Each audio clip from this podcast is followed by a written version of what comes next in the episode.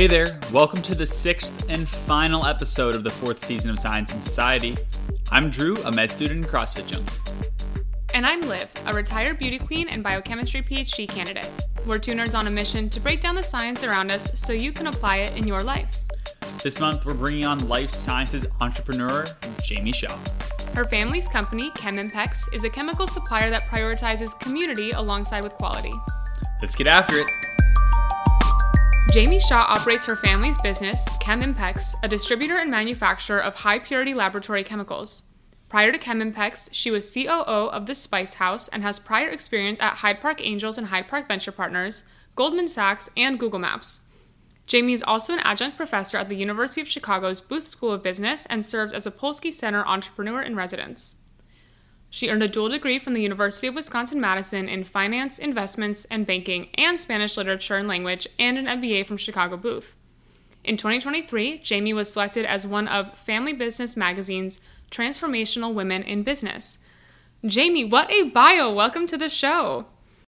Well, that was such a warm welcome. Um, sometimes it's embarrassing to hear like your life story in in like you know bits and pieces, but I appreciate the warm welcome. Well, we're so excited to have you. And speaking of life story, the kind of origin story of, of the company that you work with, ChemImpex, is actually quite an inspirational one. Can you kind of share that story um, from your perspective?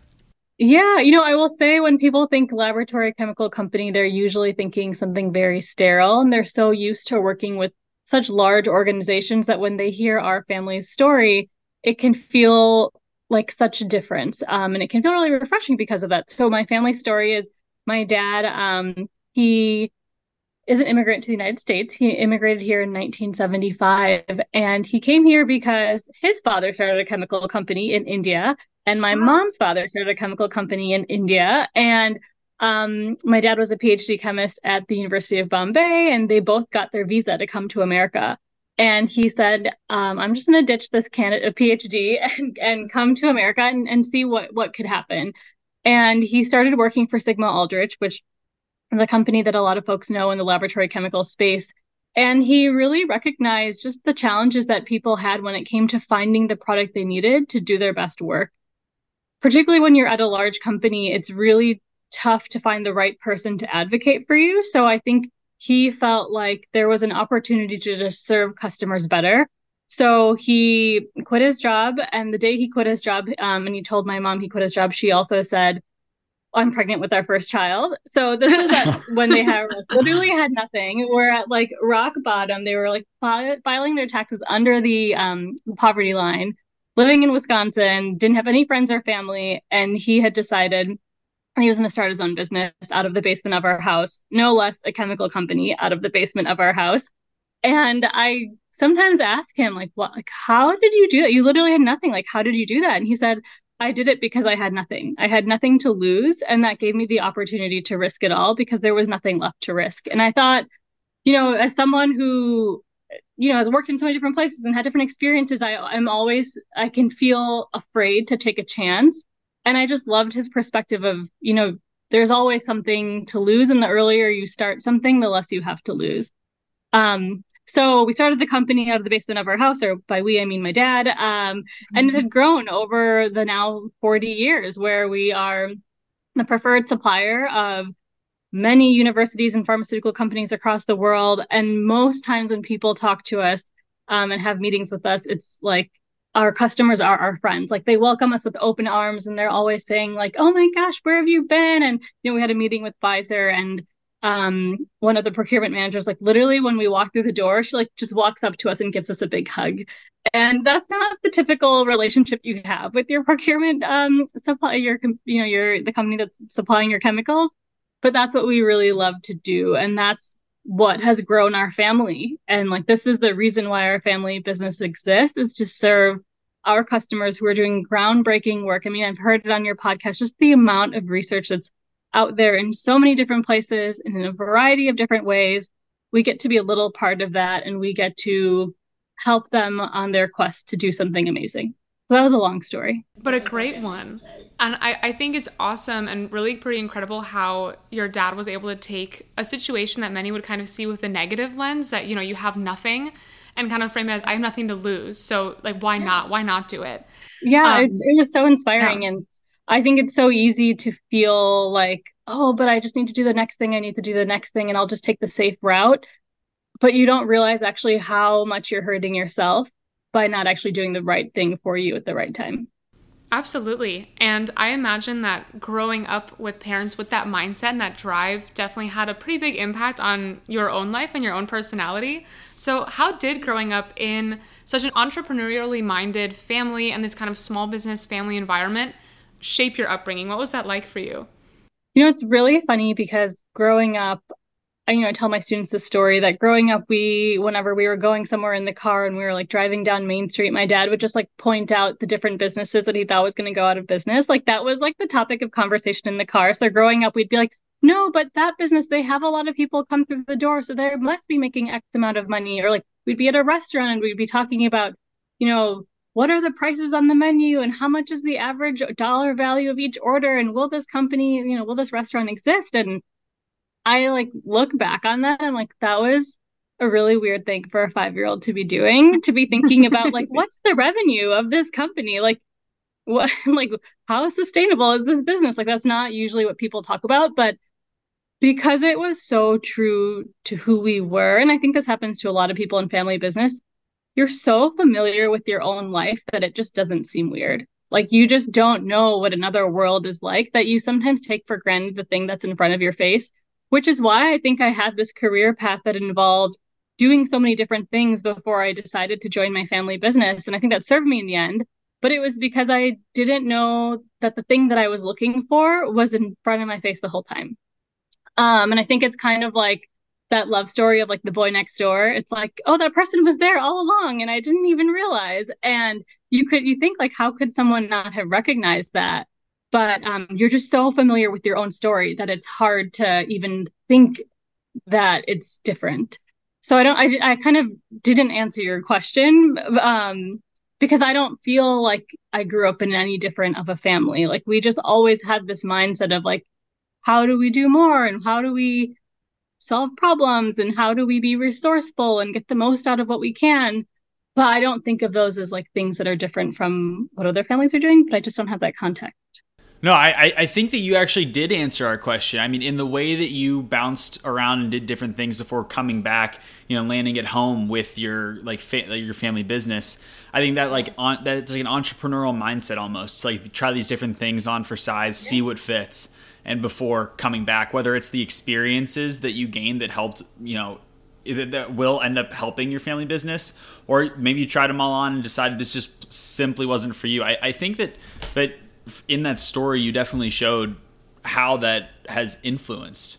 Um, that- yeah, I think when you like, you know, Steve Jobs says like, right, when you look back, you can connect all the dots, and I think that there, that is so true. Of like, it all makes sense now but in the moment i really do feel like i was just searching for the right thing and to your point drew i was like i was trying all the things on and nothing felt like me nothing felt like i was in my own skin until i came literally home like until i came to my family business and i think when anybody finds that job where they feel like it's not a job anymore like i'm doing the thing that i love doing that's when you feel like oh i'm at home and it took me um, quite a lot of different experiences to wayfind my way here. Yeah, and we hear that narrative so often in popular culture of like my job stinks. I hate this. I hate that. So it's it's when we hear these stories of people whose jobs don't feel like jobs anymore, it, it's like refreshing and it, it, feels like a blessing to to have that um, that like situation in your life. I mean, um, one of the um, things we say as a family is like we're the luckiest people in the world. So we have this family meeting for our business and we say that it goes two ways. One, like we're so fortunate to have this business, particularly a business that serves other people and that we feel like allows us to be part of change. And at the same time, we mean when we say we're the luckiest people in the world that we're not doing anybody any favors. Like it is a choice for us to show up to this job and take on this responsibility, whether we're upset about something that happened at home or upset about something that happened at work. Like nobody's doing anybody any favors. This is not an obligation. This is your choice, your decision to decide to become you know show up as your best self to work and i think that's that's true of any job like you should in any job that you have like how do you come to it with this perspective of I'm the luckiest person in the world to have this job. Like, how fortunate am I to solve this problem? How fortunate am I to, you know, be in this room with all these really intelligent people? And I think it's really easy to forget that and to lose perspective of that when we're just so focused on, you know, I just feel like I'm doing this out of duty or obligation or because I'm trying to get to the next thing. Um, so I think it's very true in family business, but also very true in in all you know personal you know work experiences. Absolutely, and I think that transitions really well into our like guests getting into the discussion of ChemImpex itself, the fact that it's a family-run business, and how does that the the family-run nature of it and your relative size influence your business model and decision-making process and differentiate you from maybe a, a larger supplier? Yeah, um, I'm gonna invoke some University of Chicago, just like um, Econ 101 stuff. But I think the best thing about our size is that we've eliminated the principal agent problem. Like the larger the business you have, the more you need to have more agents. And by having more agents, you have less control of getting having the best quality of making sure that everything is done with um, the way that you as an owner would do it. And I think by keeping our business small, we're really able to control over the experience our customer has.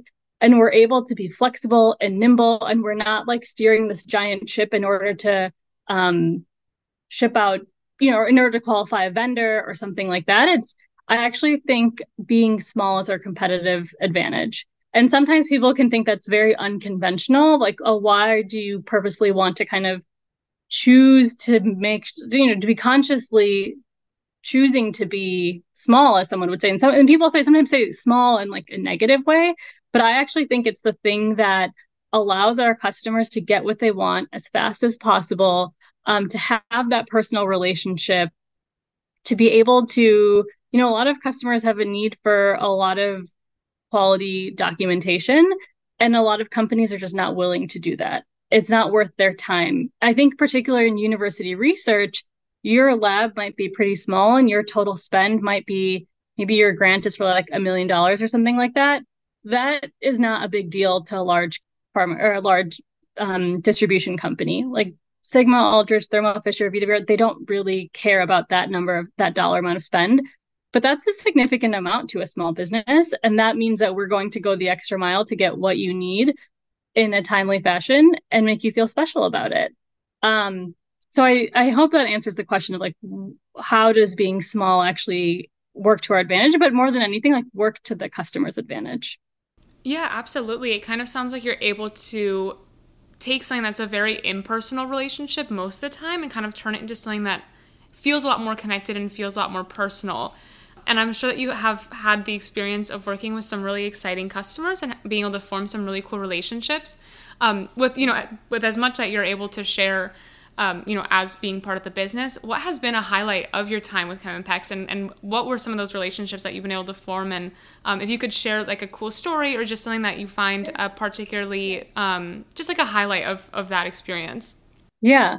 Well, I do want to first touch upon something that you'd mentioned first was you know, it's you almost said like oh, it's interesting that you're able to have these experiences just in general and that you're able to create these connections. And that's one of the things I think is really surprising in science in this field in particular is that it is so sterile and like the, it is very impersonal. And for some reason, I don't know why, but people in our industry feel like scientists are not like regular people and like don't deserve great branding, great service, you know, like they don't deserve to feel like like luxury. And i don't know why that is. Like if you look at a lot of the websites like really ugly. You try to like call someone on the phone. It's like very normal to not get an answer. It's like very like stone age style of um just treating a friend. Like i, I don't understand like why you people don't have this sense of personality when it comes to this industry. So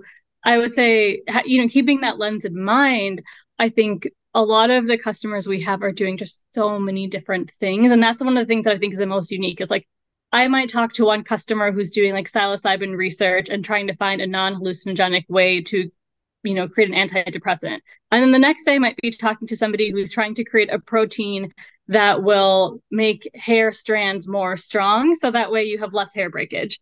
Then I have another person who's working on, you know, lithium batteries. And all of these things are such different problems. And I think the thing that I go home with every single day is we get to advance all of those things all at once. So, you know, one of the challenges in research is that you're saying no to a lot of things and you're making like one singular problem your problem. And I get to make like a lot of problems my problems, which is a good thing and a bad thing. For me, I'm a problem solver. I like I eat problems for breakfast. I love just the idea of finding a solution for somebody and like removing a roadblock. Um, so I just I love that I get to be part of that journey and like whatever way that it is. I love that phrase that you eat problems for breakfast. I will be stealing that at some point. um, I mean th- that like what when I think about my core value, like the reason why I am in this job and would do any job, and why this job doesn't feel like a job, is because I love solving problems. Like I just love finding elegant solutions and ways to just really delight somebody. And I think yeah, I just feel like fixing things is just like my part of my core being. And once I figured that out about myself, a lot of other things in my life and my career started to fall into place. So I do think that there's a lot of value. Kind of drew to your earlier point of like, how do you feel like you're not just in a job because you need to do the job? It's like once you really understand what it is that gets you up in the morning, like what that core value is, I think it clarifies a lot. I really do resonate also with what you said about how, as a researcher, um, you're oftentimes kind of head down into a particular area of research and oftentimes like phd students for example oftentimes are really spending five or six years solving one or two problems or solving one or two questions. So it is really uh, i love that you're able to kind of experience so many different facets of science. I think that's a really exciting place to be in. And you know the world needs yeah. people who are really you know bunkered down and doing that one you know fixing that one problem. But it is really cool that there's people on the other side of things where um, you play a role in in you know many many problems all at once. And i'm sure that also does come um, oh sorry go ahead. No go ahead go ahead. Uh, I'm, I'm sure that comes with some challenges too though in your line of work because you are sort of you know interfacing with a lot of different um, you know people and problems so, kind of on the flip side of the question I asked earlier, what has been a challenge for you, and maybe not just for ChemImpex specifically, but um, what has been a challenge in the industry you're working in, kind of just in chemical supply in general, um, and how did you, you know, how did you navigate and overcome that? Yeah, I mean, I will say, um, going back to just one point you said about like, oh, there are a lot of problems you're solving, and sometimes you know that could be a challenge. I actually think it works to our advantage because so many different customers are at different life cycles of their research, whether it's you know early stage or commercialization or like clinical trial, you know somewhere in between, like all these things. It's like because we have so many different customers who are at all these different stages of the pipeline. Um, it actually makes it feel like I'm I'm being more productive because I don't have to kind of wait for a lot of the roadblocks to be cleared on one individual problem. Um, but to answer your question, like what my what has my biggest challenge been in the industry is I think it's very fragmented. I think it's very, you know, I alluded to this earlier, but there's a lot of like secrets in the industry, like where are things coming from, and people are really cagey about supply chain. Um, I think people are again, these are like nameless, faceless corporations in many senses of the word. So like you don't feel like you have a connection with the person like I think that so many other brands and other spaces outside of science have been able to kind of be that trusted advisor. And I think procurement can solve it, it should be that. And for so many of our customers, like we're their first call and it's a really good feeling for them to like, hey, I have this problem and I can't find this thing. And if I don't find this thing, like we have all this production set up and this reaction is ready to happen. And like if we don't get it by tomorrow at 5 a.m., like thousands of dollars will be lost. And I feel like if you have someone to call and they can help you solve that problem, that's a really good feeling. But I don't really feel like that exists in an accessible way in this industry. It's kind of like you're left to fend for yourself and also that nobody's taking care of you. Because again, like I don't understand why, but I I really feel like people don't feel like researchers deserve that level of care and de- deserve that level of, attention. And to your point, Liv like people are spending five or six years of their life solving a problem that might save even just one person's life. and that needs to be celebrated. Like these are unsung heroes who are like working in basements with no windows and bad lighting and like nobody is picking up the phone. So I think that's the biggest challenge is that the industry just doesn't know what it means to treat a customer. Well, I appreciate that. I appreciate that. Thank you. Yeah. Well, I don't know. I just feel like people are doing such great work and and it should be noticed. Yeah. I mean, it really sounds like there's a a big need that you are filling with or that Chemimpex is filling here and providing that extra level of support in what from my experience both talking to Liv and and her colleagues is like a pretty isolating experience at times where you are in a basement, no windows, toiling away for years, months to years trying to solve one thing. Just to have somebody along the way, a friendly face that is like warm, just to have some warmth in in your life, I'm sure is like just yeah, sunshine on a rainy day. Yeah. I know. I love that you. I think the word that you use is so apt, like isolating. Like it does feel like you're on this journey alone. Um, then you shouldn't ever have to feel that way, right? Like you should feel like you have this community um, of people supporting you and your work and um, who at least are recognizing you as a human being. Like I feel like that's not even happening in our industry. It's like again, just so sterile. Um, but Liv, I, I don't know how if you feel like that is true to your experience. It, it it honestly, and this is not because of anyone in my particular you know research group or my PI. They're actually all. I'm very lucky that I have wonderful people that I surround myself with. But just kind of inherently, the PhD is kind of isolating, right? Like I I might mm-hmm. collaborate with a lab mate here and there, and my PI is wonderful and gives me a lot of feedback. But at the end of the day, it's kind of you know my work and my it is my yeah. job to just get this done and to, to do this kind of mostly on my own and have that ownership of the project, which I'm sure once it's done, it'll feel really rewarding but it's just inherently structured to be very very isolating. So um, it's really exciting to see that there's kind of little steps being made in the right direction of kind of opening up the doors of science and encouraging not just collaboration for the sake of progress but kind of community for the sake of progress. I think collaboration and community are a little bit different and kind of providing that warmth and that true relationship between the different players involved in science is really important. Not something that we think about a lot because honestly even in my lifetime collaboration has been become so much more important. Yeah well i actually think it's really interesting because i actually think that there is this sense of community in at the lab level like that nucleus yep. level that exists but who are all the people surrounding you all? And i think that is the group that needs to be um needs to be strengthened. I agree. And um it's really exciting that that chemimpex is is making that change, Drew? Uh, yeah, just to keep on the Chemimpex uh, train here, we're you know we love to think about the future on this podcast and think about yeah. what's next, what's on the horizon. So, what is next for Chemimpex? Do you have any exciting projects or partnerships coming up that you have the ability to share? Yeah, well, you know, one of the things that's next in our business is you know we're a second generation family business. So we're going through a transition of my father and the founder and what does that mean to transition to a bit you know a second generation of his children and me and my sister um, running the business.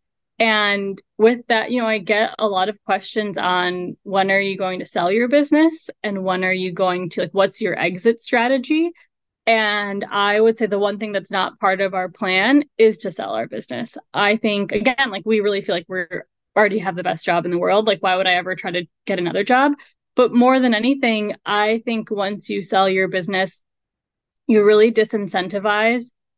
Um, you disincentivize taking care of the customer because what you end up caring about is increasing your own profitability, which often means decreasing your cost of goods, so lower cost of goods, or increasing your price of your product, which means just higher margin, but not great for your customer. And that is not what we're about. So when I think about what's on the horizon for us, it's actually a lot of internal work for us to really redefine who we are in this next generation of our business and to think about how do we continue to put the customer first as we do grow and evolve, but in a way that is still allowing us to be nimble and flexible. Um, of course, we're always part of um, new research that's coming out and it's always just like something that we're continuing to move forward on. But when i think about like for us as a company and this is kind of i guess like a behind the scenes of a business like that's probably what our biggest internal challenge is going to be.